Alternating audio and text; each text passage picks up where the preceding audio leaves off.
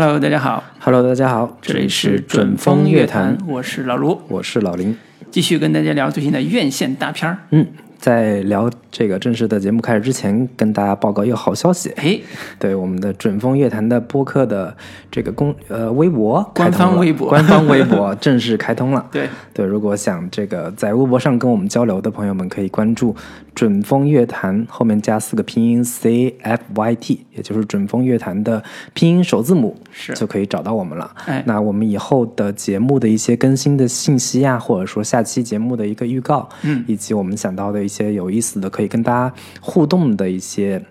内容我们都会放在微博上跟大家进行互动。对，希望大家能够踊跃关注。对，准风乐坛。对 Z F，YT Y T，对，嗯，应粉丝的 要求。要求。对，其实我们一直都有说，是不是开一个呃群呀、或者什么跟大家有交流的地方嘛？嗯。但是因为我们都比较懒，所以对，因为我们也见证过很多说一开始火急火燎的，然后嗯。热情高涨的开通一个什么什么粉丝群啊，但是很快大家在聊聊过顶多一个星期吧，是是是。之，后基本上也就没有什么动静了，而且我们也没有太想好说到底怎么在这个粉丝群里面呃跟大家沟通，嗯，对具体交流哪些内容，这些我们也都没太想好，所以我们不敢贸然做出这样的一个举动。主要懒于打理，是？没有，所以这次也是特别有这个选择的，用微博这种方式，是，相当于一个公开的平台嘛，嗯，大家可以有什么想说的、想聊的，嗯，都可以在微博上跟我们互动。是。嗯，行，那微博的这事情我们就先聊到这里。那今天我们要跟大家聊一部什么样的电影呢？诶，嗯，那就是刚刚上映的一部悬疑推理电影，对，呃，最近口碑也非常不错。呃，这部片子就是《利刃出鞘》。是其实最近这个院线上片子其实挺不少的。嗯，本周我们也有几部本身可以作为呃参考的，或者说作为备选的片子吧，是包括像这个《平原上的夏洛克》，对，还有这个李飞导演的这个《两只老虎》。嗯，但最终我们还是选择了这部《利刃出鞘》。是南方车站也点映了，对对对，口碑也不错，可能可能下一期对下期我们就会聊这部《南方车站的聚会》。聚会，对，所以这部《利刃出鞘》是上周哎，上周，上周五对上的。上周五上的，嗯，口碑是相当不错，对，呃，然后它的类型也是我们男性观众比较喜欢的一个类型，但是现在也不能乱 说了女性，观众对对对。也喜欢。对对，女性观众也喜欢，就是我们比较喜欢的一种喜闻乐见的类型，对。叫悬疑推理，对，也是相当老派的，或者说比较传统的一个类型吧。这最近几年其实挺少挺少见到这么这么老派的，对纯正的这种悬疑推理，不也不能说悬疑推理，就是一个呃推理片的这种模式。对，嗯，对，它的悬疑性让位于推理这个类型了。对对对，所以之前我们看的西班牙的几部《看不见的客人》啊，这些、嗯点燃了大家对这个悬疑推理的类型的热潮。对这一部我们可以再用之前的方式，或者是用推理的推理片的类型来看一下这部大家说老派的《利刃出鞘》，嗯到底是一个怎么样的表现？好，那在呃节目开始之前，先等简单介绍一下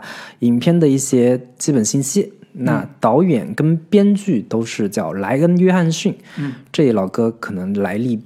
来头比较大，嗯，呃，熟悉他的观众应该都知道，他是《绝命毒师》第三季以及第五季的导演之一。是，嗯，那更著名的是，他是《星战》《星战八》的导演，嗯，以及之前跟囧瑟夫合作过好几部片子，包括《环形使者》是，这样的一些片子的导演。嗯，嗯，也也算是这个著作等身是吧？算好莱坞要拍了好多大片的好莱坞新生代导演的一个代表人物之一吧。是，嗯，那主演阵容更是相当的强大，嗯，包括这个零零七、丹尼尔·克雷格，嗯以及美队克里夫·埃文斯这两个最核心的大牌。对，那其他的演员还包括安娜德·阿玛斯，她是一名古巴女演员，长得非常漂亮，可爱，非常漂亮，非常性感。她我印象比较深刻的是，她之前在《银翼杀手二零四九》里边演的那个 AI 的女友，女友对非常穿着一身旗袍，极有这个东方美感的一个这个古巴美女。是嗯，其他的演员还有包括杰米·里科蒂斯，他是这个呃珍妮特·利的女儿。嗯，珍妮特·利是谁呢？她是之前希区柯克版的《惊魂记》的那个女演员女演员的，她是她的女儿。嗯，然后她自己演过一系列的呃以前的恐怖片，包括《月光光心慌慌》，以及跟这个林赛·罗韩一起演的《辣妈辣妹》等等，她也算是呃好莱坞的老戏骨之一吧。对那另一个演员是托尼克莱克莱特，她是我们之前聊过的《遗传厄运》的里边的女主。是其他的还包括迈克尔山农，他是之前《水形物语》里边演的那个反派的这个角色。对，包括这个《革命之路》里边他演的那个算是精神病人的那个、那个角色。嗯，其他的演员还包括呃凯瑟琳·雷福德，她是一个之前美剧《十三个原因》里边的主演之一。然后另一个叫勒凯斯·斯坦菲尔德，也就是这部片子里面演的那个黑人警察的那个角色，他之前在《逃出绝命镇》等这些片子里面有过出演。呃，另外演那个呃这个哈兰，就是这个片子里边那个那个开场死掉的那个老头儿，嗯嗯，的扮演者是克里斯托弗普普鲁洛，他是《音乐之声》的主演。是音乐之声是嗯七十年代的吧？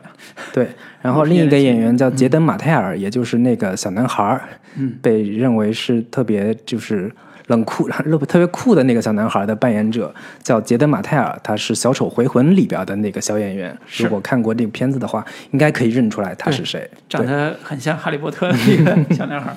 嗯，对，基本的所演员，所以这个卡斯应该是相当强大。对，都是一些非常呃资深的老戏骨。对，线上的大咖加老戏骨，嗯，加呃实力派演员，可以说是老中青三代。老中青三代 实力派演，员是吧。包因为你不能说这个丹尼尔·克莱格算老戏骨嘛，美队也不能算老戏骨嘛，只能是中生代演员。是对，是，所以这个搭配特别符合我们之前看的，包括一这一类的，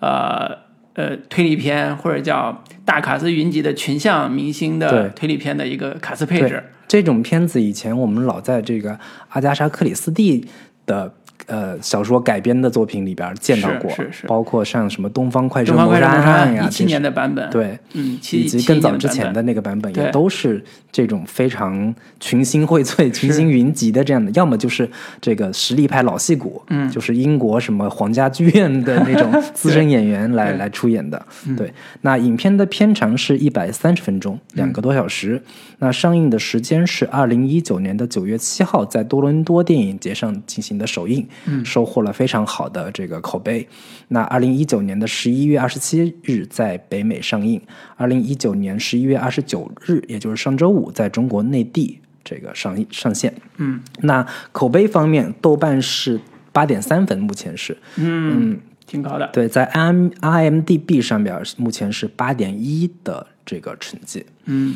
成本方面是预估是四千万美金的这样的一个成本。那票房方面，中国内地的话，三天收获了将近一个亿人民币的这样的一个成绩，呃，也算中规中矩，但最终可能票房也就是我我估计是很难超过五个亿这样的一个成绩吧。嗯，对，基本的这个影片信息就是这些。是嗯老卢还有什么别的补充的？啊，没有了，嗯我就觉得接下来我们可以进入到打分环节，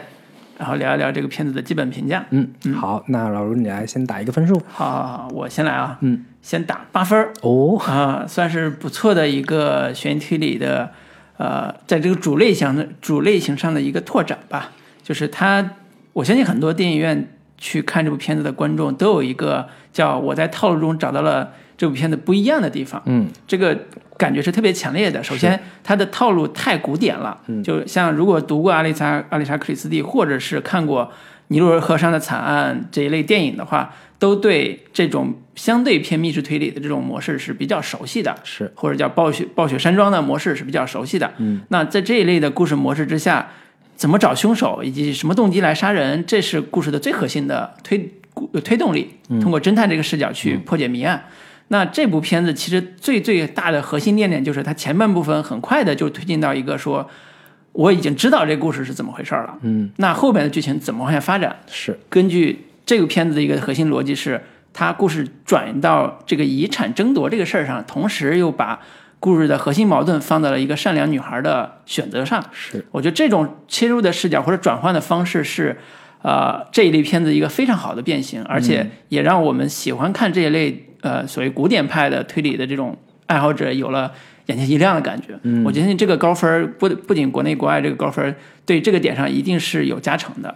嗯，这是第一个特别呃引人注目的一点。第二第二个地方还是说，呃，这个导演啊，我个人之前对他没什么期待，说实话。嗯，因为我觉得他就算拍过《绝命毒师》，就算拍了什么《星球大战》，但是这类片子的重点不在导演，嗯，就是《绝命毒师》靠编剧嘛，然后《星战》是靠卢卡斯特效嘛，跟导演关系其实我个人觉得不是特别大，而且剧本也不是编剧自己写，这个算是这个导演中规中矩的自己自第一次自编自导的一个大制作，当然只有四千万美金了，但是也算大制作的一个片子，因为咱俩其实都不算是星战迷，是。但其实《星战八》在星战迷的这个口碑方面其实非常糟糕，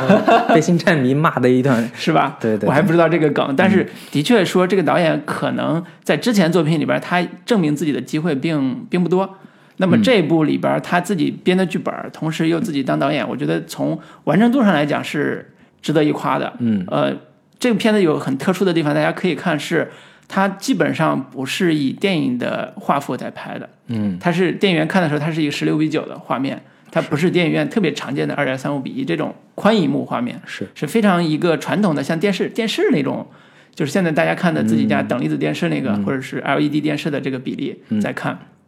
但是它的视觉语言还是有非常新颖的地方，比如说一群受访者在审讯的时候是坐在一一个圆形的剑阵里边儿，这个这个不是玩的梗吗？对，就是这种你去看这个这个呃《权力的游戏》，嗯对吧？类似这种都有这种桥段，就是它有一种非常好玩的互互互文的东西，嗯包括剧本里边对当下美国政治也有一些互文的东西。我觉得这些都是个人导演个人的趣味点。夹带私货。对这些趣味点，在这个片子里边其实有非常好玩的元素出来迸发出来，这是我觉得这对导演要夸一下，就是作为编导自己能够体现出自己的创作元素，嗯，呃的一个特点，我觉得这是值得一夸的，是，而且也很坚持自己用十六比九，我不知道清楚最后他怎么想的，但是这种非常古典派的这种拍法，可能也是需要一些坚持的，所以我觉得这个导演是呃，我让我觉得。值得关注的，就后期可能看看他有没有什么更好的低成本作品，对，有体现他风格的吧。是。对，所以这两个是我看的时候印象比较深的两个点，所以我打八分是呃值得一看的娱乐佳片，而且也看完之后呢也值得回味和讨讨论的。是对，所以这是我的基本观点。他呃推荐人群当然是呃喜欢看一个酣畅淋漓的有故事感的，呃，然后对于推理又有爱好的这些呃观众，我觉得都值得一看。嗯，那老林呢？行，那我给这片子打七分，哎，因为我本身是抱着比较比较高的期待去看的，但是在看完之后稍微有一点失望。嗯，我当时在电影院看的时候，旁边有有俩哥们儿看完之后，其中就其中一个就问另一个说：“你觉得咋样？”嗯，另一个看完之后觉得，我觉得还行，但是、但是不是很痛快。对，结尾翻转没有那么爽，没有那么刺激。这个我相信很多观众跟这个观众有相似的一个感受。嗯对，其实我自己也有这样的一个感受，但是整个观影的过程确实是相当愉悦的。嗯，就是一方面我们是很久没有在电影院里面看到这么老派的推理片，嗯，就是暴雪暴风雪山庄这样的一个模式，其实基本上之前拍的也拍的差不多了。对在阿加莎·克里斯蒂的这这个高峰面前，其他的片子拍出来也都是对他的模仿或者是致敬这样的一个功能。故事大家基本上也就了然于心了。对，我就在想，二零一七版的这个呃东方快车东方快车，大家看的时候什么趣味？我觉得这故事已经滚瓜烂熟了。对 你看的时候你，你都知道是谁干的。对这种经典片子，感觉有种有有点像是早年间我们中国京剧的 这样的一个模式，就是大家对于所有的台词以及故事模式都了然于心了，就看你这个每一个唱段你有什么样特别的一个展现吧。是对，那这片子其实是展现出来一些跟原先的经典模式有所不同，甚至是稍微有点新意的地方，这个是值得肯定的。然后另一方面，全片的这种老戏骨加新演员，整体的表演水准是非常。在线的，以及这个服装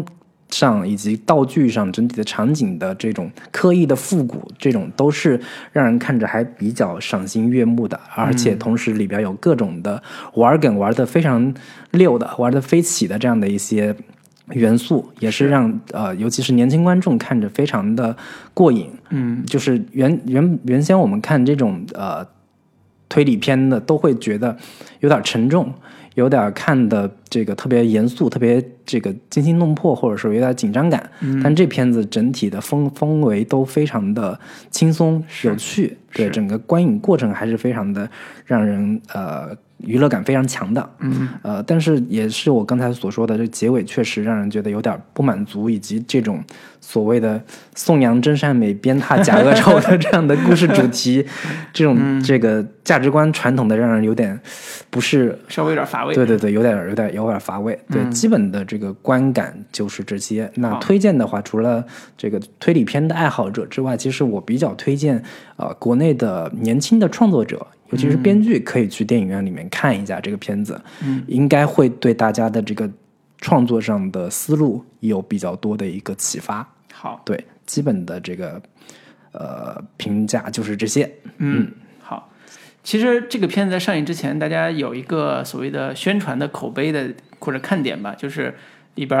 呃呃呃呃，这美国美国队长对美队大战零零七，对美队大战零零七这个梗，嗯，就是。这个是国内宣传的时候一个打的一个噱头吧，嗯嗯，但实际上在片子里边呃，我们能看到说，在当下的娱乐环境里边怎么能把古典的呃推理故事做成一个现代的娱乐娱乐的一个产品或者电影，嗯，其实是挺考验的，对，其实有挑战的，因为就像你说的，大家已经对阿加莎克里斯蒂的古典的推理模式已经。烂熟于心了，是就非常了解这里边套路了。那你在这个套路里边，怎么能找到一个突破口？怎么能找到一个让大家眼前一亮的新的玩法？是，其实是这个片子我自己去看的时候，我一个带着好奇心的一个点，因为太难了。大家都知道，这种类型已经玩到阿婆的巅峰了。对，谁能突破这样一个套路？嗯，哦，我觉得这是第一个看点，也是我第一个好奇的地方。嗯。我不知道你看的时候是什么感觉啊？我自己看的时候，我会对呃前边的所有的套路都比较的习以为常。嗯，到你们都就是大家一个富翁死了，八十四岁的老头死了，然后他的子女们都一一出现。嗯，他当时的生日晚会上出现过什么样矛盾？那侦探来了之后，发现说你们一个个都有嫌疑，是且一个个都有都有作案动机。对，好。那这个基本套路就已经形成了，那后边到底怎么推进、怎么发展？嗯，其实是我个人会特别关心、特别好奇的。是啊，然后这个里边就有一个呃主设定的问题，叫这是以推理视角或者以侦探视角来做的主线故事，还是就像阿婆的故事一样，大部分都有一个侦探站出来说：“嗯，今天我是这儿的主角，就是天黑请闭眼，嗯，我是大法官，嗯，然后。”昨天晚上谁死了？是，那你们一个个轮流发言。嗯，谁说谁猜是凶手是谁？有人说的对，有人说在说谎，有人在隐藏剧情。嗯，没关系，我一层一层播，播到最后一次，播到最后一层的时候，我告诉大家说：好，大家在座都在场，那我把所有人的谎言都抛拿出来揭穿，然后一一就打脸嘛。是，就是你说的是。有误导信息的，他的问题是什么什么？他为什么有作案动机？但不是他啊！来了一轮推理的、烧脑的，对，以及我们在传统这种片子的观看过程当中，我们就会一个一个在猜，嗯，到底哪个是呃凶手？是，以及稍微有点观影的经验的，或者是对于这种推理片有一定的这个观观影经验的观众，嗯，会在想说，一定是那个最不起眼的那个人，对，他肯定是凶手，对，或者说他。哪个特写，嗯，或者说他哪个眼神不对，对，或者他他问到某句话的时候，他反反应了犹豫了一秒，就证明他内心是有一个有鬼的状态。对对对，嗯对，所以这是之前我们看古典派的这种密室推理或者叫暴风雪山庄这种推理模式里边，嗯，特别典型的一种呃叫电影技巧，是。或者叫叙事技巧，是。呃，但是这个片子在我应该说是前四十分钟，嗯，依然是在这个技巧上跑的，嗯，你看到这个故事缓缓推进，嗯。呃，一个神秘的警探，嗯，呃，神秘的侦探，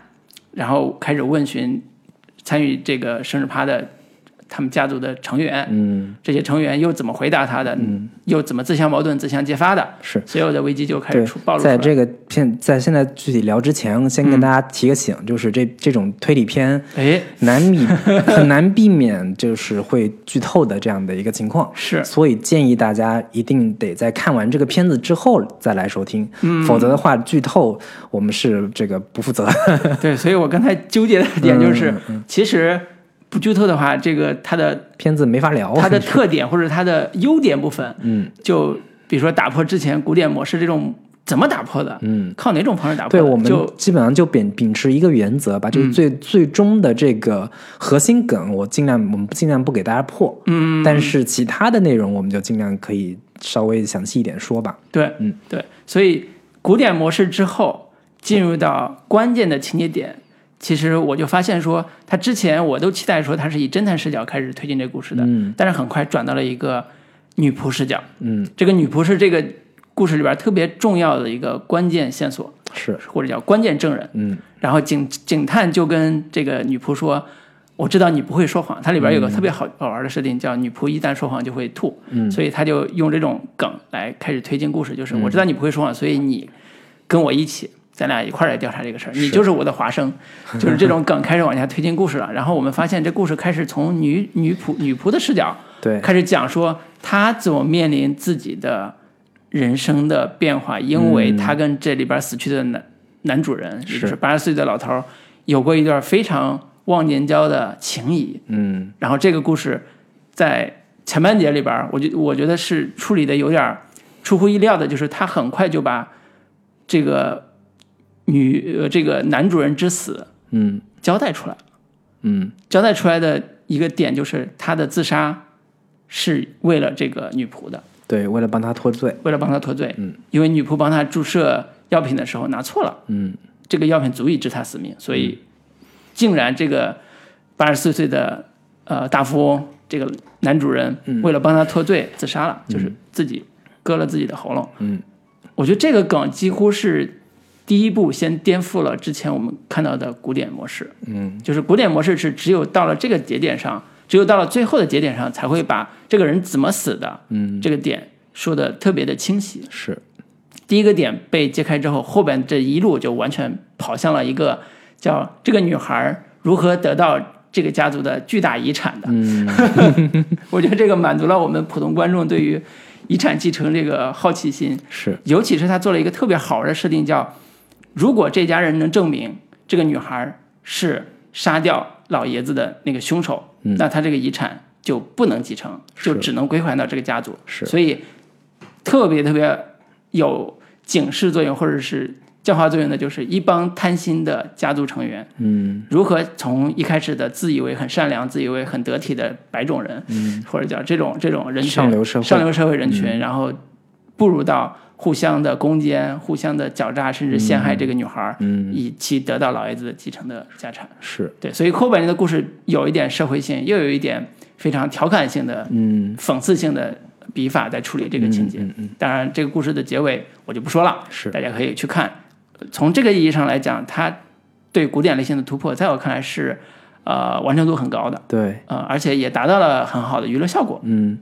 那我我来总结这片子的优点的话，其实最核心的三个字就是反套路。嗯这片子到底是怎么反套路的？其实有几个层面吧。首先第一个层面，我觉得其实是这片子呃最有意思的一个地方，就是以前我们看这类片子的话，核心的这个看点就是观众跟着这个片子，跟着电影猜测到底谁是凶手。是。以及我们看各种各样的，比如说《名侦探柯南》这样的一些片子，嗯凶手只有一个对，已经得出了一些基本的套路，嗯。或者说得出了一些基本的规律，到底是哪些哪一类人可能会是凶手，嗯，哪一类这个侦探出场是什么样子的，是，或者说哪个看起来最不像凶手的人，他最后往往会被证明他就是凶手，嗯，然后以及人物往往都会有一个反转，对，就是就是一开开始怀疑的那个人对一开一定不是始怀有怀疑的人肯定就不是，以及那个人他表面上呈现出来的背后肯定有另一另一个面相是你所不知道的地方。嗯，但是这个片子最大的反套路的特点就是说，你所看到的人物从头到尾都是你最终看到的那个样子。嗯，这个是没有隐藏，最有意思的。对，它中间玩的一个呃套路就是说，这个人一开始看起来是这样的，中间你以为不是，最后发现其实他就是。比如说那个丹尼尔·克雷格演的那个侦探，一开始你觉得他好像挺牛逼的，就是在后边一开始也不说话，然后当两个警察在前面问话的时候，他当他听不下去的时候，还会弹一下钢琴，就感觉范儿很足。对，范儿很足，觉得这人肯定深不可测，肯定有一些这个挺牛逼的地方。但是随着剧情的发展，你会发现，哎，他好像也没什么牛逼的地方。包括那个女主在结尾的时候也吐槽了一句说：“你好像也不怎么厉害，最重要的证据也是还是我亲手 交给你的，对你自己都没没没找到。”但最后结尾还是发现说，他其实是有料的，他其实是牛逼的。对，跟你开头看到的是一样的。嗯，然后以及说这个女主叫玛塔，她一开始看起来是个人畜无害的小可怜，嗯，这个小天使，然后中间你会觉得，哎，她好像有一点可能是。不是她表面看起来那么简单，嗯、对，但最后你发现她还是个小可爱，嗯，她还是个小天使，嗯，以及是说你一开始怀疑那个老头儿，他到底是不是自杀自杀的？你看到他就是自杀的，中途你也看到他自杀的，嗯，以及到中间的时候，你甚至开始怀疑他是不是到底是不是自杀自杀的呢？嗯，最后证明他就是自杀的，他就是这么一个，所以最后所谓的反套路的梗，就是所有看起来是坏人的，他就是坏人，所以所以这个整个案件。嗯，你可你一开始看到是什么样的结尾，它就是什么样子的。这个是整个片子，我觉得它是主创有意为之的，就是他知道这一类这一类型的片子，观众已经太了然于心了。我想在中间做出一点这个稍微的一点小改变，比如说让你怀疑不是怎么怎么样的，观众都能猜到。对。那我干脆我就不跟你玩这个了，你你看到啥就是啥。然后所以所有的一切看起来像是翻转的，其实最终也没翻转，所有的一切都是跟原来你最开始看到的是一模一样的。这个是我觉得这片子你如果吃这套的话，你你还是会比较呃认同的，或者说你觉得这个玩的挺有意思的，因为你实在也玩不出什么别的太大的花招来了。然后整个过程当中我，我我在整整个故事的推进过程当中，怎么一直保持你的注意力，一直能让让你跟着我这个故事走，这个是他最核心想要这个呈现的。对，嗯，对，我觉得可以参照一个之前我们都特别喜欢东野圭吾的一些作品嘛，比如说《嫌疑犯 X 现身》，嗯，里边有一个设定叫呃轨迹的设定，嗯。所以轨迹就是轨是吊诡的轨，迹是计谋的计，这是推理片经常会用的一种叙事技巧，是，叫一个人去做了一个非常大的局，嗯，这个局是最后谜底揭开非常重要的一个部分，对，就是揭开这个轨迹，就相当于相当于把谜底揭开了。嗯，所以这个轨迹在前半个小时很快就暴露了，对，就是那个老爷子在自杀前跟那个女仆说的，嗯。说你既然做了这个事儿，你就不能呃，就是把这个真相说出去，因为对你他这个移民身份有很大的影响。他和他妈妈可能可能会被遣送到墨西哥，遣送回去。所以为了保护你，嗯，我给你出一招，是怎么能让你逃脱法律的制裁也好，或者家属的质问也好？是。然后这个跟我们看《嫌疑犯 X 现身》完全不一样的设定。，我们看《嫌疑犯 X 现身》的时候，我们从头至少在谜底揭开之前，嗯。我们是不知道这个所谓的不在场证明，这个人到底是怎么设计出来的，最核心的花招或最核心的轨迹到底是什么？对对，对，然后这里边特别好玩的一个设定就是，这个老爷子是以写推理小说成名的，对。然后写了好多本儿的这个推理小说，也也挣了好多版税的钱。对，然后而而且他的子女们 也都是 这个巴巴的想说，你死了，你能把你的这些推理小说的版权 给我交给我们，对，而且这个里边也吐槽一一下说，影视剧改编出来都什么垃圾，然后他从来不把这个他自己的作品授权给影视公司。对对，然后他给这女孩做轨迹设定的时候，嗯，也是用了他推理小说这条逻辑。，对，就是你觉得这里边呃可能有不合理的，从现实逻辑上可能有不合理的地方，但是你听完这个老头在濒死，就是说还有十分钟就该挂了，嗯。说老头我说呃我给你设计一个你逃脱的路线，嗯。和逃脱的方式，嗯。你怎么从那个隐蔽的窗户里边滑出去，怎么去跑到那个底下，然后再怎么回来，再怎么去处理这个这个情节，嗯。然后这里边就很很互文的一个点，就是一个轨迹，一个写侦探小说的一个老作家，为自己的死亡设计了一个对计谋，对，然后去救这样一个无辜的小可怜。你可以说这个是这老头儿，这个侦探小说作家写的最后一本小说，对，他在用生命写他自己人生中最后一部小说。对，嗯。所以这个情节点是我自己看到这儿，我觉得是又让我惊讶，又让我有趣，觉得有趣的一个部分。对，而且我嗯、我之后也看到有很多这样的一个说法，嗯，就说这老头到底知不知道自己没有中毒这个事情？是是是。后面你其实有挺多人做出这样的一个推论，说嗯。那老头其实最后是知道自己。其实没有中毒的，嗯，但是他依然用自己的生命 完成完成了这样的一个呃呃自己最最后的一本推理小说的一个作品，对，嗯。就是呃一般来说，他自己作为一个写推理小说的人，嗯，他不可能不知道自己有没有打了吗啡。就就作为一个病人来说，他过了几分钟，他应该自己身体有反应，但是可能确实没有反应。而且作为他写了那么多推理小说的话，他难道不知道他自己如果死了的话，中了吗啡，尸检是会检查出来的吗？那这个漏洞。是他为什么没有帮那个女孩给圆上呢？嗯，就是很多人推论说他其实是主动自杀的，并且自己知道自己没有中毒。嗯，对，来最后其实是下了一一盘很大的局，嗯，最终是帮助这个嗯这个女孩拿到那个遗产，对拿到拿到一个那个遗产，同时他也知道那个谁那个美队嗯饰演的那个角色是知道那个。帮已经把他的那个药给调换了，对然后最终是通过这样的一系列的方式把那美队给揪出来。因为如果稍微细究的一话，细究的话，其实是可以看到很多破绽的。就是对之前他为什么把美队叫到办叫到他的那个办公室里面，跟他说我那个遗产里边已经把所有的钱都给了那个女佣了。就遗嘱里边。对，嗯，正常来说，他是不应该把这事情告诉他的。如果告诉他的话，他肯定是会知道说他会去后续做一些这种杀他的方式，嗯，杀他的一个计谋。嗯，其实这一切都是那个老头下的一盘很大的棋。哎但其实我觉得这个还是挺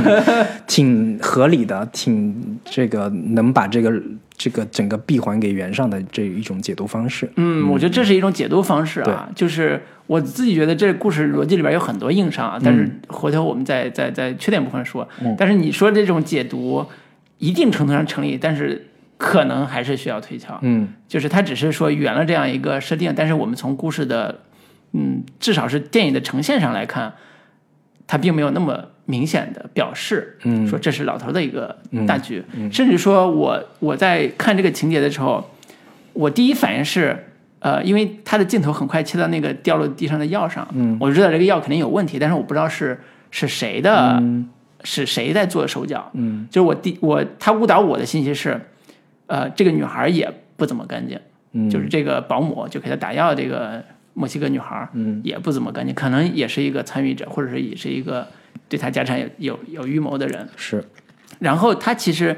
呃，做的好的地方就是让通过一些非常呃暗示性的桥段或者是画面，嗯能让你在不同的情节线上去联想。嗯就跟你刚才去圆这个大逻辑一样，就是它提供了一个让大家脑补的一个空间，是这故事一定是有个轨迹的，是这地是故事一定是有个大阴谋的。嗯这个阴谋看来不是这个老头给这个女孩安排的这条路线，嗯而是说这个阴谋是老头为了自己这条这个遗产继承这个事儿嗯做的一个大局。是这就是一个人性实验场的大局，就是我就看看我选择这个可爱的姑娘是不是能够达到我的判断，是以及我可我这些众叛亲离的呃所谓的儿子呀、女婿啊这些家属们，嗯啊、如果他展现出来人性自私的一面的话，他就一分钱得不到。嗯就他把它充分的构建成一个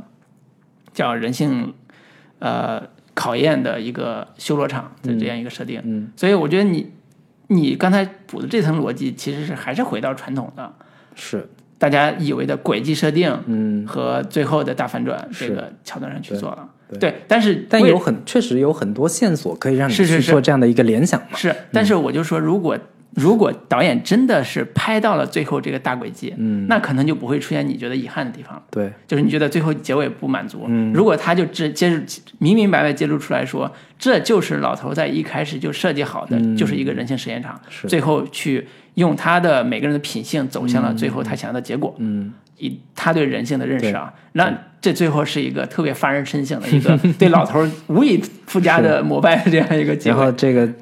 这个老头的全家的子女们，这个低下了惭愧的 头颅。对对对对，所以我觉得从这个逻辑上，呃。不满意也是有他的原因，他的确没有在这方面去构建这样一个大轨迹。但我觉得他其实按照这个整个影片的尿性，嗯按照这个整个影片的一个风格的话，呃，其实他不应该去做这样的一个设计。嗯，就是呃，传统的我们都以为这样，其实所有的一切都是其总有一个人设计的一个轨迹。是但是这个故事最终呈现出来的，它其实就是一一个意外。是就是一场意外。是这种意外性导致的整个推理故事，嗯其实是不在嗯侦探的这个预计范围是的内的然后这种意外性可能是。呃，推理片里边很少见的最少见对的、最耐人寻味的一个地方。对，嗯所以后半节特别好看的部分就是它出现了各种意外，女女孩有无数次机无数次机会会呃暴露她自己的身份，嗯，会因为她做的某一件事情会呃导致她得不到这个遗产。对，甚至我觉得它里边所留下的很多的所谓的这个线索，嗯都显得过于的刻意，嗯嗯过于的让你去往他身上去猜，或者说传统的这种推理片其实就是这么设计的。嗯比如说有一个特写镜头，看到女孩的这个鞋子上有一滴血迹，啊，故意给了一个巨大的特写。对，谁看不出对来？，就是来 看看看，这里有个血啊！你们你们赶紧去去去猜吧，你们就去联想吧。就这种点，以及是很多地方是故意做的一个搞笑点，嗯嗯就是那个关于那女孩那天晚上，前天晚上下了雨，她从那个地上回来的，就是回到那个庄园的时候，那个踩的泥地，嗯，上面是有她的脚印的。对，然后他故意是让女孩说：“哎，你回来。”结果女孩已经踩过去了，然后女孩假装没听到，说：“你说啥？”然后故意把自己的脚印给踩回去嘛。然后这时候又有两条狗冲过来，把脚印全都全给踩乱了。我觉得这些桥段都是传统的推理片里边非常重要的线索，然后他把它这里处理成了一个喜剧的桥段来进行处理。是嗯，所以还是很好看的，也娱乐大片，也是因为他竟然把推理这么严肃、这么庄重的类型做的这么喜剧化，对。而且充满了意外，对，充满了不可知的这个结尾，嗯。嗯，所以这也是大家在老树开新花的一个感受。个这个也是我觉得这片子很有意思的地方，就是传统的这一类推理片有时候显得过于严肃了，或者说过于显得有点趣味性不足。嗯，所以这片子里面加了很多的黑色幽默的喜剧化的处理方式，嗯，来让这个片子整体的节奏更呃轻松、更欢快，对让观众没有看的那么的苦大仇深。对对，然后但但是我我突然想起来说，我们中国现在当下有一部今年年底也会上的一部超级悬疑推理大片儿，早都已经实现了这个你说哪个？《唐人街探案》，是不是？你可以这么说吧。早都实现了如何把悬疑推理做的喜剧化的这个设定。嗯嗯嗯对，然后就打岔了，继续继续。嗯嗯就是呃，它这里边其实是故意设置了很多传统推理片里面不太可能会出现的角色，嗯，比如说那个女孩，她一说谎就会呕吐，是是这个其实是个硬设定，是。其实是一个强设定。嗯，这种强设定的呃有趣的地方就是说，呃，传统的这种片子里面不太出现这种这种人物，因为出、一出现这种人物的话，他不能说谎，而且这个人物跟这个案件有着呃核心的关联，是那他这事儿还怎么往下推进？嗯就只要问问他，他不能不说实话，只要他一说实话，这事儿就全暴露了。对那在这种限定条件之下，他怎么在玩这个故事？嗯，这个其实这个人物的这种设置就已经体现了这个导演的一个创作思路。对我就是要让让你在一些你意想不到的地方玩出一些新的花样来。嗯，对，就是他不一定照顾生活合理性，嗯。他考虑的是戏剧性的夸张跟好玩的部分。嗯，对。所以所以我们可以接下来聊聊人物的设计，嗯，呃，也算他优点的部分之一吧。是，嗯，你刚才说这个女孩的设计了，嗯，我其实对于呃这个侦探的设计还是让我觉得有点意思的。是。呃，克雷泽呢之前一直是演硬汉的嘛，零零七这嗯对，这他也一直很想要摆脱自己原先的这个零零七的这样的一个人物标签嘛，是是是，包括美队也是嘛，对对，他俩都是处于当年大红大紫都是靠超级英雄片，嗯，或者是这一类的超级英雄形象，嗯，来立身的，嗯。然后我对于克雷泽是呃有一部片子其实印象更深，就是两千零一两千一二零一七年的那个神偷神偷联盟，它里边也是演了一个喜剧性的、特别搞笑的一个算是越狱犯吧，是，一个一个形象。这是我第一次看他突破性的表演一个喜剧性的人物，嗯。然后这部里边，其实他也塑造了一个特别有标签化的一个侦探形象，嗯，甚至说一开始会觉得有点别扭，因为他的口音是，据说是南美国南方口音，对，肯塔基州的口音，对，就是南方口音有一种古怪的古怪的音调，然后你去看黑人的 某一个某一某某些电影里边会有这种口音，就是这样一个带着美国典型的地域性的啊、侦探嗯。出现的时候，会觉得这人就本身就是古怪的，有点可笑的这样一个人设。嗯跟之前零零七塑造的阳刚型的，甚至美女如云的，或者是他有一种特别强烈的内核的这种侦探又不太一样。嗯，但是他也是遵循之前古典派侦探的一个设定，就是我看阿婆的很多电影的时候，都会发现它里边的很多侦探的口音都不是纯正的英文口音。嗯比如说那个呃，那个上两千零两千呃二零一七年呃那部那部呃翻拍的电影，嗯，其实是比利时的口音，就是菠萝嘛。波洛，对比利时的口音，还有一些就是像英国的纯正的英文、英文口音，也是这种类型的。就是这种纯美国南方的，其实也是在本土化呀，或者是古外性的侦探设定上加做了一些加成。克雷泽，我觉得在这里边的表演是啊、完成度非常高的。嗯啊、他的我不太清楚，我因为不是美国南方人，所以我听不出来他的南方口音有多纯正。从一个局外人旁观者，而且他还是个德国人，对，嗯，对他还是个德国人，就从旁观者来看，是觉得他的口音是挺古怪的。就我们听、听惯了美音的，说听惯英音的时候，发现他的口音是挺古怪的，而且他里边对于这个人物的塑造做了很多的加成，比如说之前提到的弹钢琴这个点，嗯。就他的出场之前已经给他铺了非常华丽的桥段嗯，和镜头语言，是，听到了钢琴的声音，后边有个人，但不知道是谁，嗯。镜头一直在他身边在那儿晃，就不是叫晃，叫切。嗯。后边有个人，但是观众就想看他是谁，就不告诉你是谁，嗯。一直在等这个人物的出场。好，这个人物出场，出场之后他开始跟大家进行互动，他的放松性要比我之前看到的呃呃神偷联盟要更好一点。嗯呃，当然我觉得可能有些主线部分不在他自己的身上，是，所以导致他的戏份并没有说多么的华丽，就是像我们之前看的，最后大反派要要露现身，然后他自己去跟大反派打一架，然后自己点出来说。你们都是什么什么样的人？我来给你们做个大盘点。故事有，但是其实也并没有展现的那么的充分。所以我觉得他最好的还是，呃，证明了自己，我是一个全能的演员。嗯，我是一个有表演天分的演员，我不是一个 仅仅靠演零零对仅仅靠外边的外外表啊，仅仅靠这种、呃主要的像肌肉这样一个形象来立足的一个男演员。嗯。我觉得这是我自己觉得。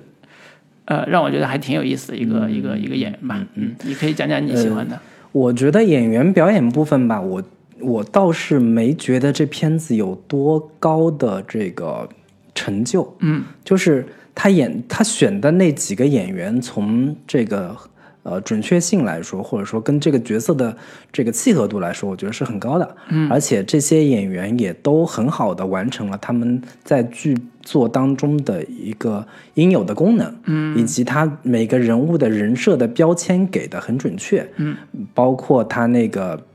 呃白头发的那个那个那个其中的一个姐姐，以及这个呃《遗传厄运》里面那个女主演的那个母亲的这个形象，每个人物他们背后的这个事件，然后他们的那条故事线，这些基本的信息给的很准确，然后每个演员的表演都是非常精准的，但碍于这片子本身的一个人物本身的丰富度其实没有那么的丰满，嗯，所以就给人物的空间还是不大。给人物的表演空间其实没有那么大。嗯，然后以及是说这片子算是群像戏，但是我觉得这个群像的一个勾勒跟刻画还是存在着一些问题的。嗯，我只能说这片子里面所有的演员的表演都是准确的，都是精准的，但是这个故事文本本身没有给他们太多的一个展现空间，以及是说这个人物的呃更多层次的、更多呃面向的丰满的一个人物性格塑造，其实在，在这个片子里面都是比较欠缺的。嗯，对我这是我基本的一个观感吧。至于这个美队克里夫克里夫埃文斯他的表演的话，我觉得也只能说是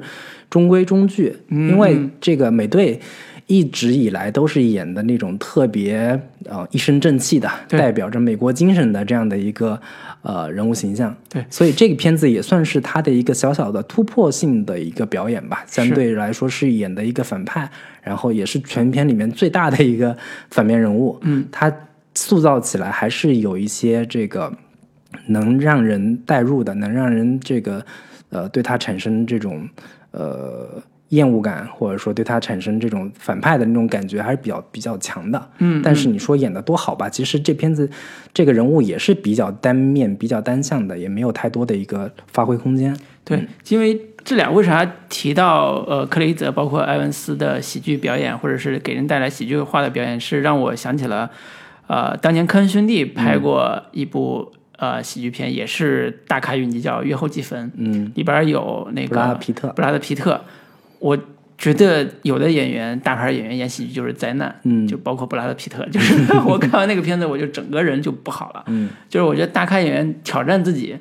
呃，演喜剧本身是非常难的。嗯，他知道自己可能不太擅长，所以想挑战一下自己，这是勇气可嘉。但是最后完成的怎么样？哪怕放到科恩兄弟这种剧本，都能出现，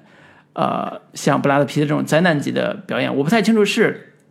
导演的问题还是演员的问题，但是最终结果是这样的。嗯，所所以我会对这两个。埃文斯也好，或者是克雷泽也好，他最终呈现出来没有灾难级的表演，嗯抱着很大的同情和理解，或者叫叫叫啊、呃算优点部分，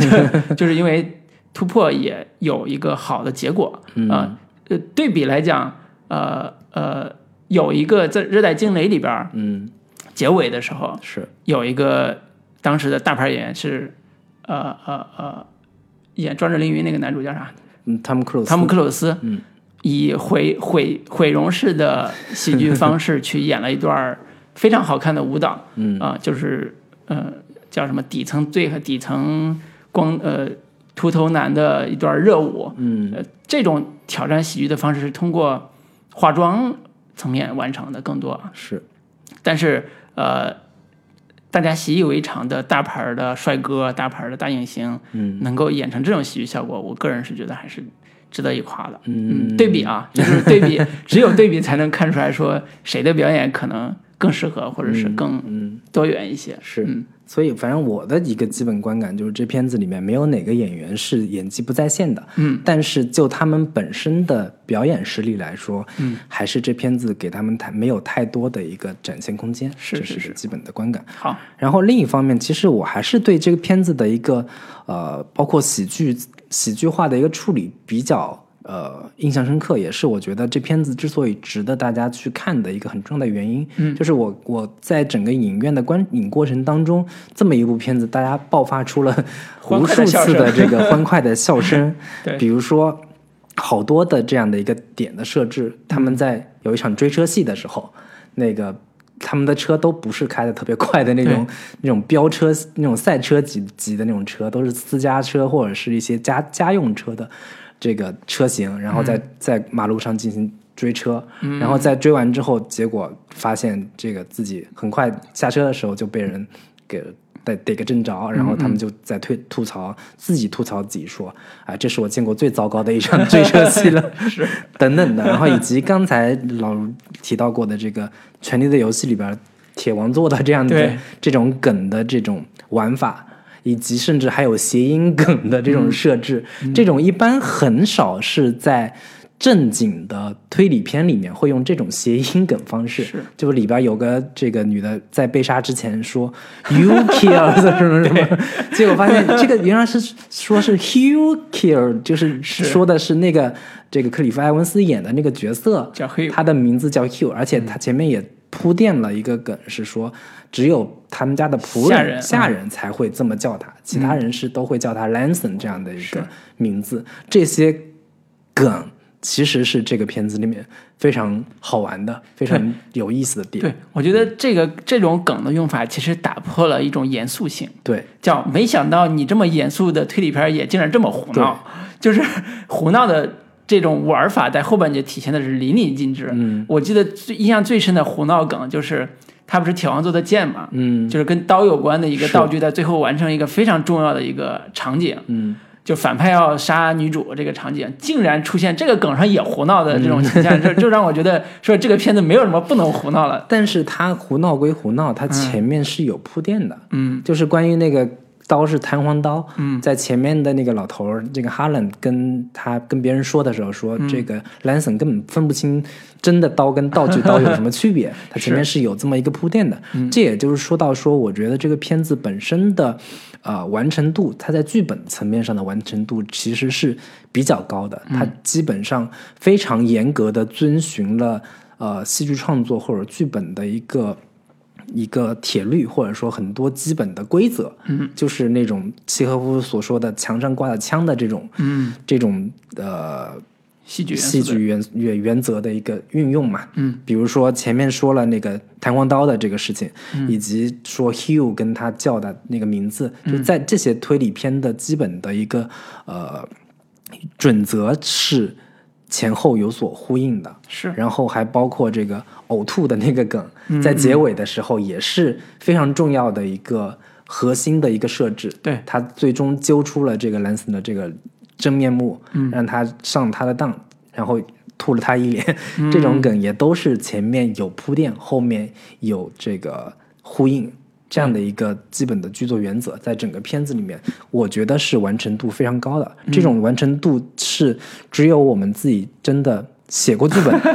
的人才真的明白，说这种梗的设置是有多么的。你不能说它有多么对多么巧妙，或者说多么的这种大师手笔，但是作为呃好莱坞工业水准下，而且这种推理片本身对于逻辑、对于前后呼应非常要求非常高的这样的一个作品类型下，它能达到这样的一个完成度，我觉得是做的相对比较的不错的。是是是，尤其是在看的时候没有出现特别大的。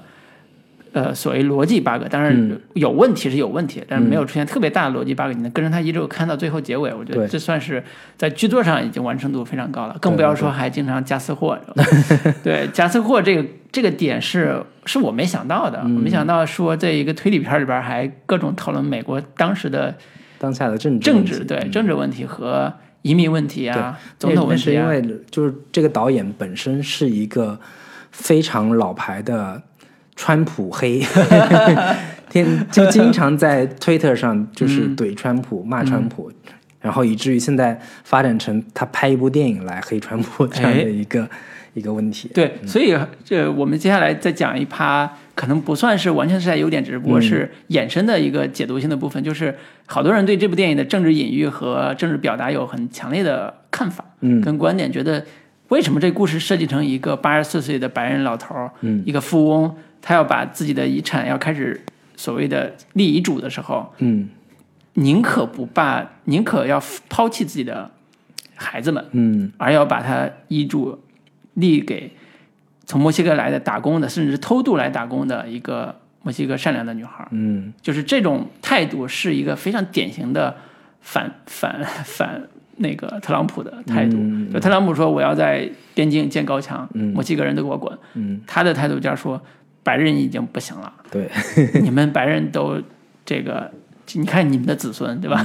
都是没有什么前途，且人性泯灭。嗯对，啊，这个其实是在这片子里面有非常，甚至我觉得有点直白的一个呃嘲讽或者说讽刺的点，讽刺的意味在，就非常典型的一个点就是说。关于那个女孩到底来自哪儿，嗯，这帮人根本也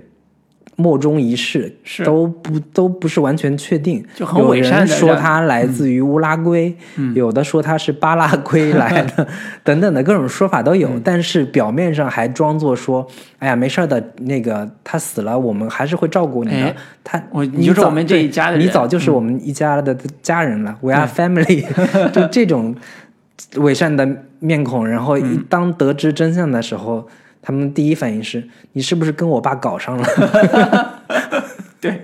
为什么把遗嘱立给你？对。对，所以这这这还挺典型的一种对，种以及里边有一句台词非常明确的揭示了说，为什么哈兰把这个遗产留给我，嗯不是因为我，而是因为你们，对而是因为你们这些不孝子孙。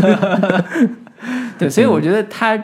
表面上处理是家庭内部矛盾，嗯，但是他的政治隐喻和政治的衍生的这种解读是，这甚至可以说是直白和露骨。对，以及结尾那一场，或者说那个画面是最呃直观的展现这个故事的主题的，就是这个黑人不是黑人，这个这个玛塔墨西哥墨西哥女孩，嗯。在这个他们的阳台上，对，然后那帮人站在底下回头看着他，就搬家了嘛，对，嗯。然后这他成了这个房子的主人，新主人，然后那个前面出现过那个茶杯，说是 my home，什么 my 就我的家，我的规则，我的咖啡什么之类的，然后端着那个杯子，My Rose，My 对，非常这个，这以前是老老头老头用的那个咖对啡，那个咖啡杯嗯。就很。很典型的，或者说很直白的表现了一个主题，就是鸠占鹊巢嘛，就是这房子现在已经属于我了。如果你嗯。再进一步去延伸解读的话，这房子可能就代表着美国的国家，或者说美国的一个某种呃建国之之本，或者说美国的精神，嗯，所蕴含的一个一个场景。嗯嗯。对，所以喜欢研究美国这个时政的，嗯。在这里边也能看到更多的调侃梗，比如说它里边有个小男孩儿，嗯嗯。呃，他一一直都在用呃手机来跟外边去互动，但他看的更多的就是当时的所谓的，可能看看的更多是特朗普的 Twitter 这个，感觉像是特别就是小纳粹的感觉，你知道吗？对，嗯。然后这种人设也是典型的在当下有批判性的一种，对，就是那种，呃，你这整个国家里边，小孩年轻一代已经是、都是受了被互联网化对对对，被互联网化，然后也不跟我们交流，然后满脑子的这种这个右翼思想，嗯嗯，对。对，所以这里边梗还挺多的，大家可以在看的时候也简单留意一下。对，我觉得这也算是他这个片子里面，呃，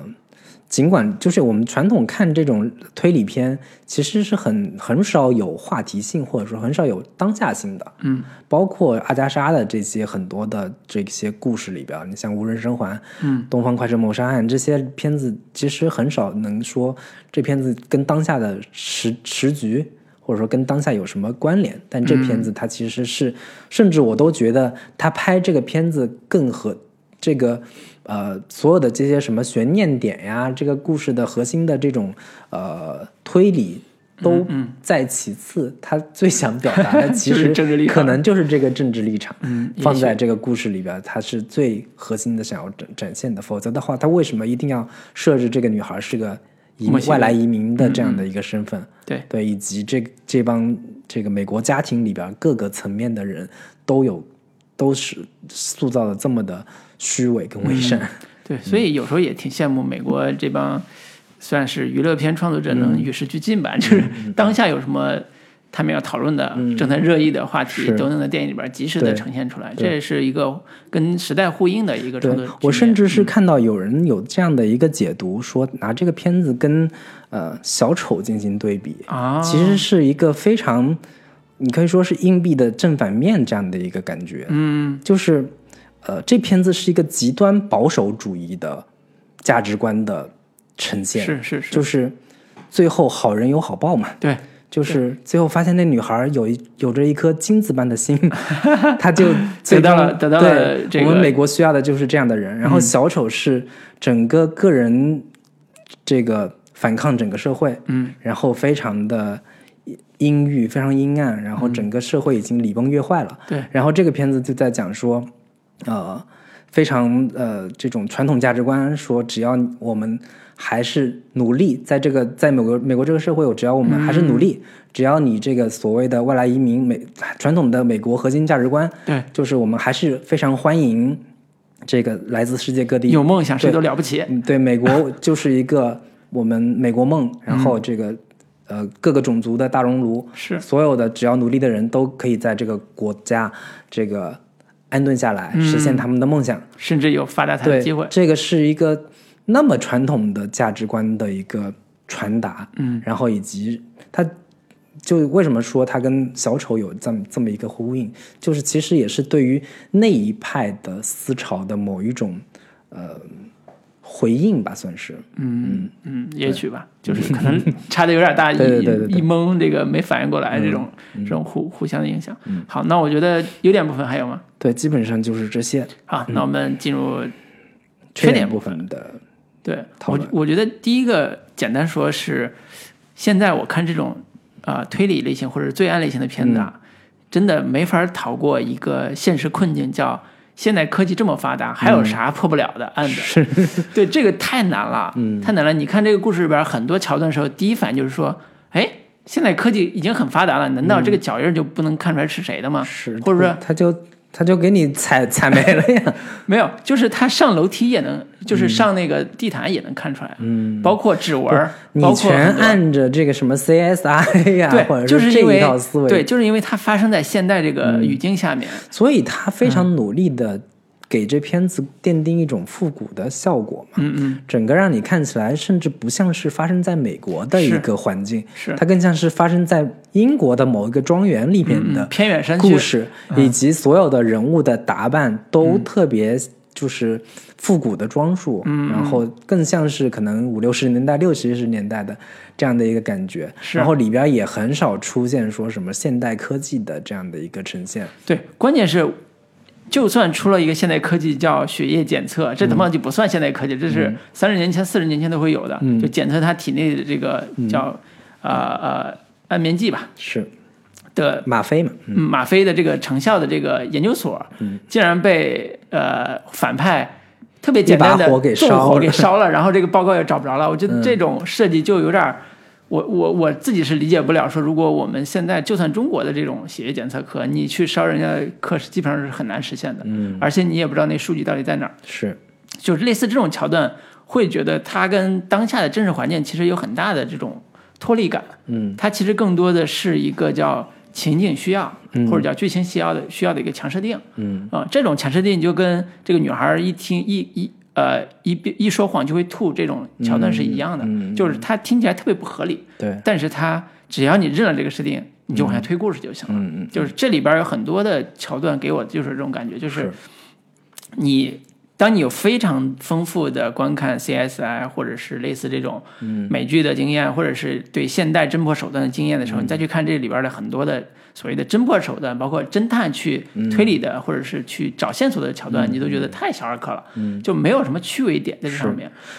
这个点我倒是觉得说，它如果是一种复古式的拍摄手法的话，嗯，我觉得我认，是可以接受的。我觉得我嗯我觉得是完全是可以接受的。它就是做一个风格化的一个处理跟设计，是所有的这些人物以及年代感，它也不会尽太多的去呈现出来。嗯，这这个点我是可以接受的。嗯嗯我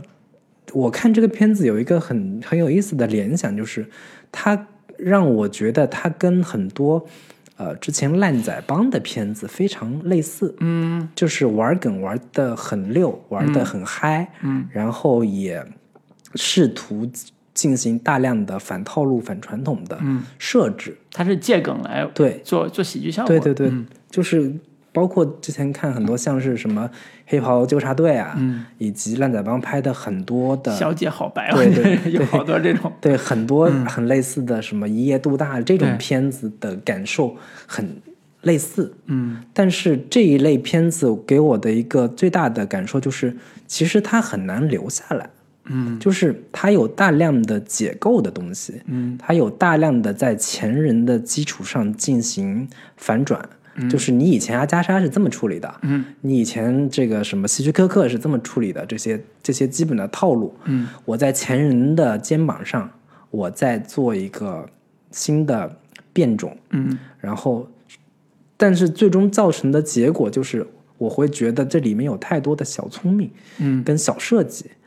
然后有大量的解构的东西在，但是你自己的东西到底是什么？其实我觉得挺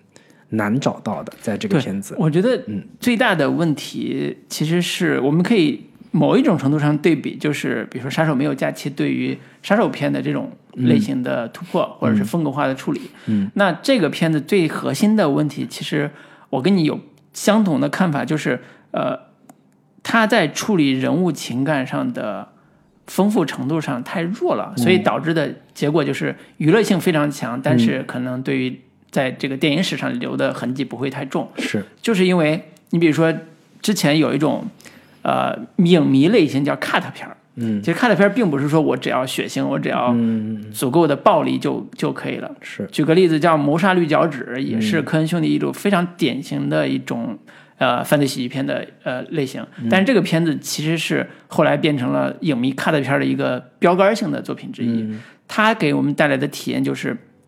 它里边人物对犯罪和喜剧的处理都有一定的深度。对。而且我觉得这个科恩兄弟是形成了自己的一套喜剧风格的。是但我觉得这片子里面的所有的这些喜剧风格的运用，我都在其他片子里面见过。对，或者叫它里边这个故事的灵魂嗯，没有特别有所谓的传承性的东西，是就是或者叫历史价值啊，就是什么叫灵魂？就是这个女孩，墨西哥女孩，嗯。塑造出来的金子一般的心的道德感，嗯。其实是一定程度上也是虚伪的，嗯。一定程度上也是假设性的，嗯，就是她不是那么的有，呃呃，有更好的观赏性。嗯。打个比方说，如果是科恩兄弟处理这个女孩，他一定不会把她处理成一个特别，呃，傻白甜或者特别这种、这种白莲花一样的人设的，他还是会在这种可怜人身上找到一些喜剧感，找到一些可以调侃的、玩味的那种喜剧元素，去处理这个女孩，让这个故事的最后的主题也变成一个。呃，善良人得好报，但是他也要付出代价，或者他也他也要得到一些他不应有的那个那个困惑的东西。我觉得这种就是属于更高级的处理人物的一种技巧，是。但是它的娱乐性可能不像现在这种大家哈哈哈过去就完了，就这种这种效果。包括我们特别喜欢的科恩兄弟，呃，不是科恩兄弟，伍迪·艾伦嗯。处理的什么三波点啊什么之类的，你就看他的喜剧感也有，他的一种人性的这种深度也有，到最后对命运的这种嘲弄也有，嗯，他也有很多意外的部分，嗯，在最后的时候通过这种意外来嘲弄人物的命运，嗯，我觉得这就是你说的那个缺一点或者是欠点火候的地方。对，就是当我们看完这种娱乐性作品之后，最后留给我们回味的东西，是。不如那些作品对，更。所以我整个看完之后，我就没法对你这故事太认真，嗯，或者说我没法真的对你所表达的这个故事主题有太多让我可以深思的地方。嗯，这也是我刚才说这整个故事的人物塑造存在很大，也不能说存在很大问题吧，就是他本身也没想在这些人物身上去做太多的文章，嗯，他基本上就赋予每个角色他应有的一个标签，就是其中一个出轨，嗯，然后另一个就是好吃懒做，然后就靠着他爸的遗产。过活，然后结果他爸说要要把这个遗产的继承不是遗产继承，就是他那个版权不让他公司管了，，嗯，对，然后他就特别不高兴。是就所有的角色，他有他基本的一个人物的设定标签，但都显得非常的纸片化，嗯，都功能性有，但是就其他更多的、更深入的这些人物的内在，其实就没什么了。包括这几个核心人物，包括这个呃演的那在那个克雷格演的那个侦探，以及嗯。美队和那个女孩儿，其实也都没有太多可以让人呃值得玩味的、值得深思、更进一步思思索的东西。对，但这可能也是从另一个角度来说，呃，这一类侦探片基本上都是以剧情推动为核心的，是。它很难去有太多的空间来给你进行人物塑造，嗯，除非是那个侦探本身已经形成了一套他的一个可识别的视觉符号跟基本性格的一个特质，是。像波洛呀，或者说福尔摩斯啊、这样的一些人物，神探伽利略，这些角色，你可嗯。以说你对他有一个基本的一个看法吧，但其他人物确实也没有太多的空间去唐探，对去做这样的一个一个挖掘了。对、嗯对，所以可能也不会拍续集了，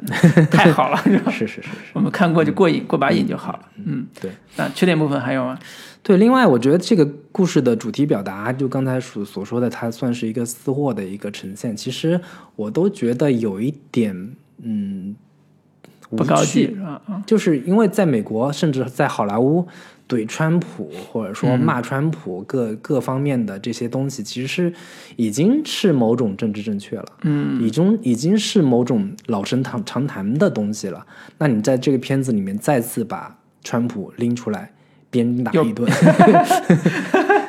鞭尸一遍，就这到底有多大意义呢？或者说你多大有除了让你发泄，或者说是某一种这个调侃跟取乐这种东西，到底有多大的现实意义，或者说有多强的这种呃现实指涉？其实我也是有所保留的。嗯打嘴炮没什么用，但是爽啊。是是是是是，不，如果作为商纯商业片，让满足观众的某一种普遍心理，嗯，嗯，我觉得这个这么做无可厚非。但是作为美国这种好莱坞人士的这样的一个所谓的个人表达，其实我觉得是没有太多的呃有意义、有价值的地方吧。嗯，好好。基本的这个缺点部分就是这些。好，嗯，那我们优缺点也聊完了，嗯，大家可以喘口气儿。啊。最后我们来一趴衍生部分，因为我们之前啊、呃其实很少聊这个类型，嗯，呃，所以这也算，因为我二零一七年我为什么为什么没有聊那部呃叫什么东方快《东方快车》呃不知道啊，但是。因为确实没啥动静，因为我也没看。对对对，然后这次算是我们在美国这个推理类型片上还聊了一个这样这样一部作品吧，嗯，然后可以我们推荐一个同类型的，对，然后也挺好看的一部作品给大家分享一下，行，嗯就是这个就是呃我们之前说的，当当时刚才说对这个电影的批评，嗯，那这部电影肯定是要要盖过这个批评的，或者说它作为它的一个呃反面，或者是一个更高级的的。一个处理方式是什么样的？对，因为我们刚才在聊之前对了一下，竟然发现推荐的都是同一部片子，对，这是我们录迄今为止第一次遇到 外延推荐环节撞车的情况，是是是，很那那就很很意外。老。老刘你先主推这个片子，我可以再推一部别的。好好好，我们这个片子就是高斯福德庄园，对。罗伯特奥尔特曼对，的作品。二零零一年的一部呃叫悬疑推理片，嗯。啊、这个片子其实也是跟刚才我们提到的这一类片的一个特别大的特征，就是群星云集，对，非常多的卡司，非常大的演员，对。非常大的咖，包括像克里夫·欧文、对。海伦·米伦，嗯。然后这个各种汤姆·霍兰德等等的马吉·史密斯，是。对，都是非常耳熟能详的老一辈好莱坞。对对，因为这些演员其实都是英国的超级优秀的实力派演员。嗯，就当时坊间有一种传闻，就是说，两千零一年英国的这些电影明星们只拍了两部电影，嗯，一部叫《哈利波特》，对，一部叫《高斯福的庄园》。嗯，就是那些明星的呃大大卡司或者是演技派的人都汇聚在这两部片子里边儿。当然，当然，《高斯福庄园》可能呃影响力或者叫呃大众知道的并不多。嗯，所以这部片子特别有特点，就是第一个。群星云集，绝对是群像电影的典范之作。对，尤其是罗伯特·阿尔特曼本身又是拍群像出身的，嗯，非常牛逼的导演可以。说是拍群像电影的大师。是是是是，包括他之前叫银呃银色男女，呃，对，银色性男女，对银色性男女，还有他之前最早的军中对，纳什维尔，纳什维尔，对，就是这些。呃，以现在的眼光看，都会觉得这是一个大师级的有讽刺性的喜剧导演，嗯，而且非常 善于做群像演员的调度。嗯，喜欢看这个摄影的听众也可以关注一下这个片子的群像调度，是非常难，就是非常华丽，也非常有特点。对，所以这是在技术和演员层面都非常了不得的一部电影。嗯啊、当然我们还没有说这故事到底讲的是啥。嗯，这故事其实讲了一个，也是在英国大庄园里边，对，高斯福德庄园的一个 名有云集的一个地方。对其实关大家如果看过美剧这个《唐顿庄园》的话，大家可以做这样的一个联想。哎，对，对，唐顿庄园是今年马上就要上电影版，嗯，但是高斯福庄园就相当于是唐顿庄园电影版里边出那个叫什么爸爸对，被谋杀了，嗯。然后这里边就出来一个侦探，要把当时参加这场大庄园聚会的一些人，嗯，统统围起来，要去询问到底谁犯下这个案子。嗯。然后这里边非常有特点是英国特色的部分，就是在庄园里边是分上下级阶层的。对，上层阶层就是一群来打猎的这些贵人呀、小姐呀、明星呀这些人汇聚在一起，嗯。啊、然后下层里边儿就像唐顿庄园我们看到的，有洗菜的，有做衣服的，有做饭的，有对洗衣服挤的，牛奶的，对，然后也有仆人、女仆人这些所有的下层，嗯，从啊、呃阶层上就分楼上楼下，对，然后我们看到这样一个复杂的代表着英国阶层的一个群像关系，嗯，最后如何揭开惊天大秘密，是谁犯的案子，以及他为什么要犯这个案子，跟家族和亲、亲情伦理之间有非常大的一个关联的一个，大秘密是怎么被揭开的？对，啊呃，相当于一个大八卦，对。然后我就不剧透了，大家可以关注一下这部电影，其实是一个非常好看的一部呃作品。嗯，我当年我因为这片子我看的比较早，我嗯。当时第一次看的时候其实是看不下去的，对，因为太我会觉复杂了，得 台词太密集了，然后信息量实在是太大了，是。以及当时可能真的没有办法领略这种所谓的群像调度的魅力，嗯，以及它的这种在这样的一个空间里边儿，它的一个镜头的一个运镜方式的这个精妙之处，是。当时是不是很能 get 到的？到了现在我重新再看的时候，发现果然是大师之作。哎对，具体到底有多精彩，其哎实是可以大家自己回头去看。对这种，嗯，对，然后我我我们再补一句，就是为什么这个片子要比刚才我们提到的，呃，《利刃出鞘》要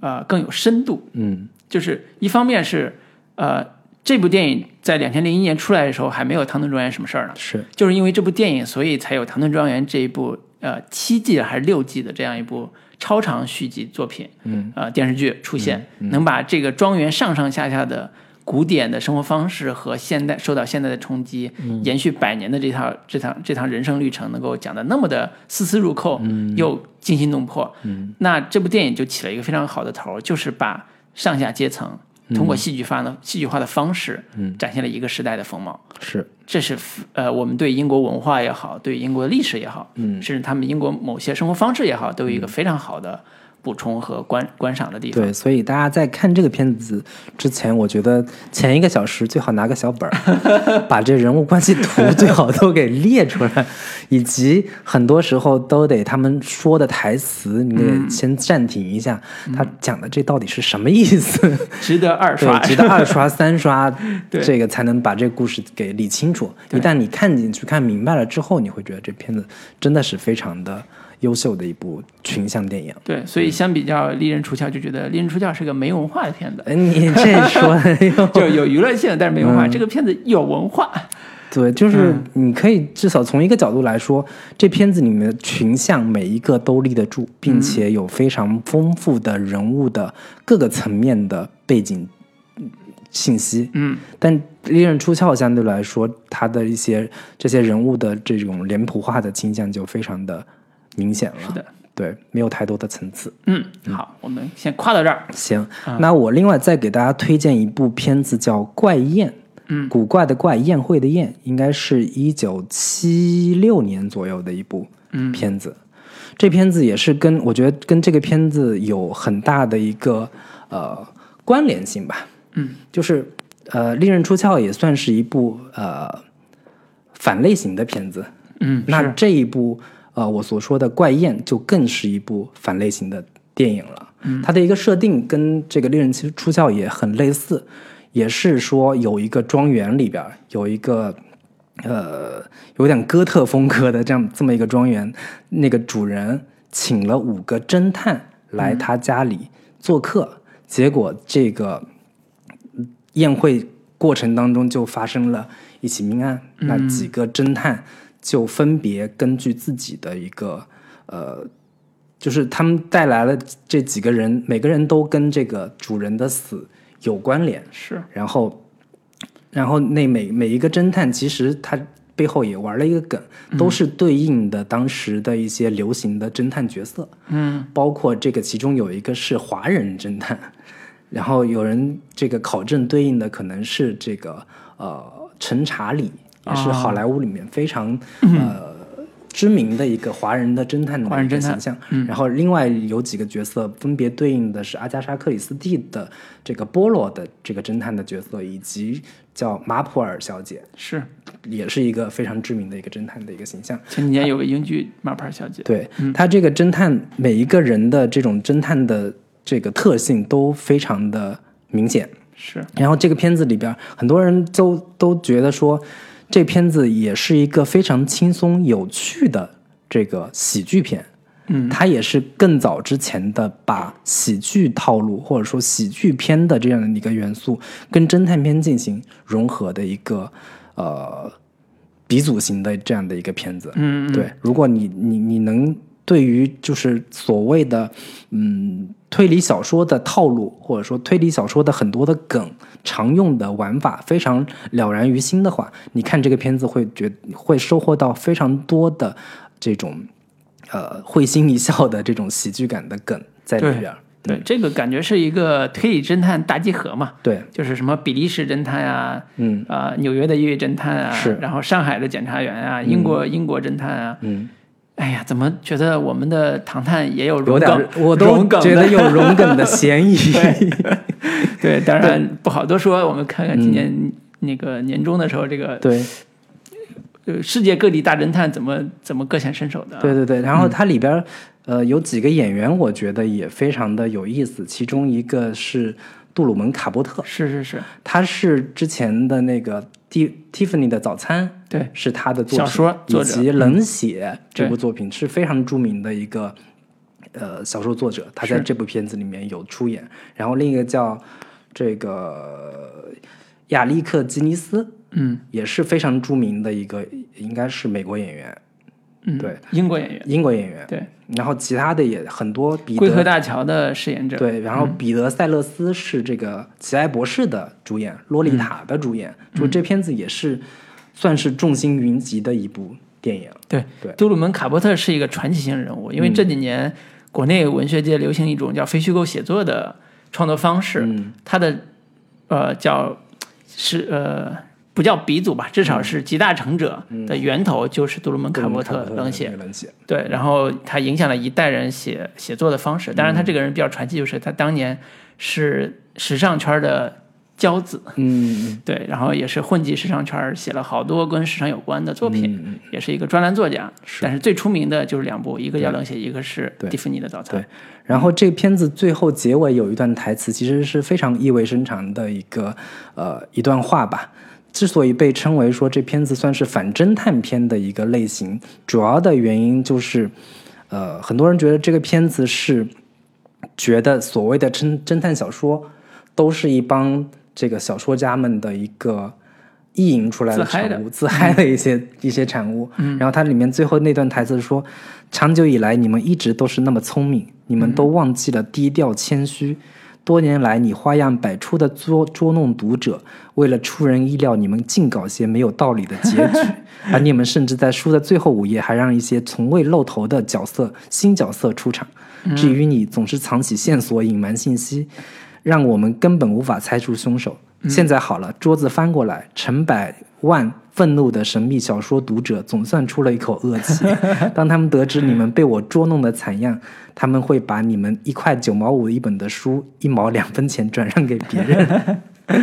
对这个侦探小说作家进行了疯狂的吐槽。对对，其实这片子整个过程到结尾的时候，很多人可能吐槽这结尾不是那么让人很幸福的地方，但是我、我会把这片子当成是对于一个小说或者说一个导演作为小说读者，对于这些所谓的经典的侦探形象的某一种嘲讽，嗯，某一种讽刺，在这个片子里面体现出来。对，所以他是侦探小说玩梗玩的比较花的一个对对对对，一个一个。而且也是个非常有意思、非常搞笑的一部电影。嗯，对，其实我觉得这片子的风格还挺独特的，甚至有人说这是美国脱力系的 这个 电影，有点日式的感觉。对对对对对，嗯，好，我相信大家看过日本的很多像什么脱线侦探啊，或者是推理就在晚餐后啊，类似这种。嗯包括我最近在看的，非常推荐大家看的一部叫《时效警察》，嗯。那个也是我最近看过，就是我以前也看过，嗯但一直没太大感觉。但是我最近看的时候，特别能 get 到这个片子的喜剧感。嗯，就是整个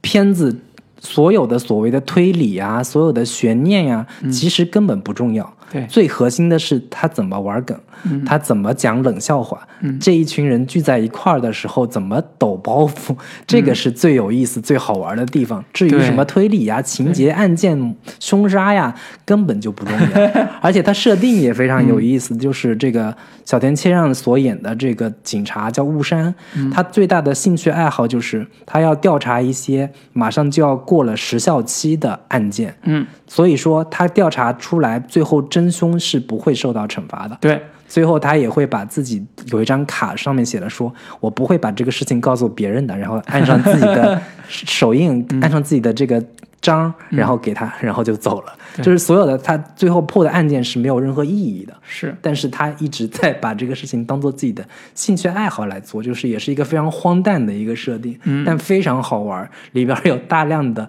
非常有趣的人物，他们的这种表情啊、语言啊、口头禅啊，都非常非常好玩。嗯，强力推荐大家可以去看一下这时效这部剧。对对对，对，所以验证了一句道理，叫这个虽然没什么用，但是打嘴炮爽就够了。或者说真的有意思的东西，它可以跟各种类型的东西，或者说各种类型的呃片子进行融合。嗯，对，对，所以还是还是说，对我们当下创作者有什么？你也说这个片子值得我们当下创作者看一看嘛？嗯有什么借鉴的意义的？有什么值得吸取的地方？其实我觉得第一点还是说，在一个成熟成熟类型上做反转也好，做喜剧化处理也好，嗯。是有抓手可抓的，是。有目标可可可玩的。嗯。就是这是一个先有成熟类型，嗯。再在成熟类型上去做颠覆也好，或做做反转的一个很很好的点。嗯。就就是刚才举的《唐探》，为什么有人可能不喜欢这个作品啊？嗯。可能因为王宝强原因不喜欢，但是有有因为陈思诚的原因不喜欢，也有因为陈思诚原因不喜欢的，就是但是不得不说，《唐探》在推理类型上，至少第一部在做的时候是很惊艳的。嗯。就他跳出了一些在国内类型上已经无法解决的一些问题，嗯。就是你怎么在国内这个现现现实下或者叫现状之下做一个私家侦探，嗯。做一个推理的故事，嗯。是非常难的，因为你没办法去圆这个故事在现有的逻辑里边儿。呃，他做了一个国外的设定，又做了一个喜剧化人物处理，嗯。强绑定关系。啊、所以这种玩法，而且借了大量的呃推理梗，嗯，对。各种的像什么福尔摩斯是呀、是是 阿加莎脑，脑中地脑中什么语对对对。脑中什么宫殿，嗯。这种记忆法，类似这些，就是该借的都借了，甚至刚才提到的怪言里边五大洲侦探嗯齐聚一起，这也借了。对，所以这些玩法你可以叫融梗，你也可以说它其实是吸取了一些呃元素，嗯。再重新去创作。当然，我自己是觉得说，它第二部里边对于双瞳的那个融梗融的有点狠了。嗯嗯嗯值得批判，但是，呃，该表演的地方还是要表演。嗯，是。嗯，对，这是我觉得他做的比较好的。那你你自己有什么觉得可以？我觉得从利刃利刃出鞘的这个，呃，首先的一个点就是说，怎么把这个剧本写的完成度尽量高，嗯这个是我们可能国内创作者首要要完成的，嗯，这个是一个基础。那至于说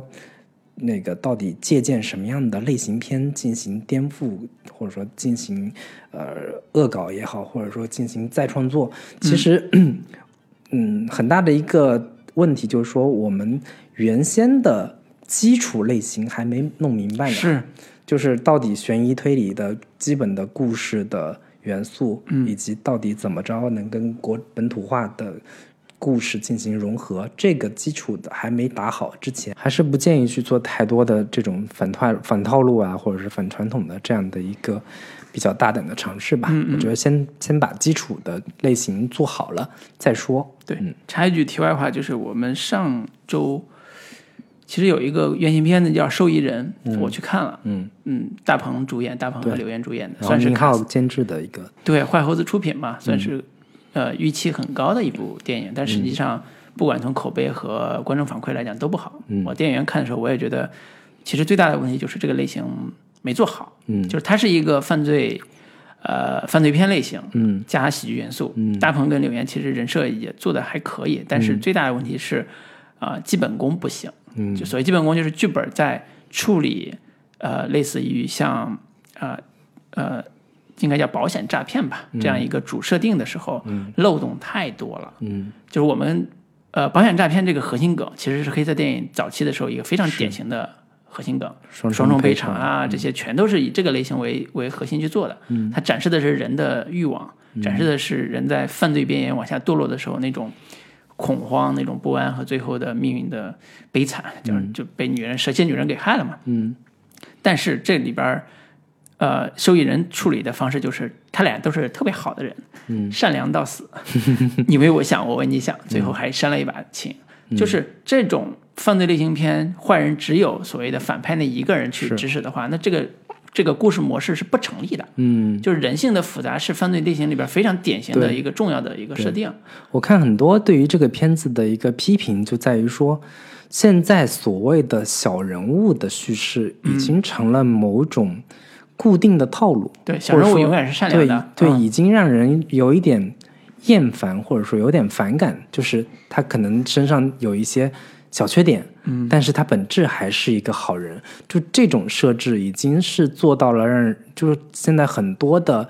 包括坏猴子出品的一系列的片子里面，已经形成一种套路公式，嗯，有一点让人审美疲劳了，嗯，这个让人觉得是所谓的这种小人物有一点太窄化了，或者说急需要对于这种人物形象、人物套路做一个颠覆，或者说做一个更深入的一个探讨吧。嗯，我觉得他的空间还是做的，就在人物塑造的空间来讲，做的太小了。嗯就是呃，打个比方说，呃，像呃大鹏这样一个已经有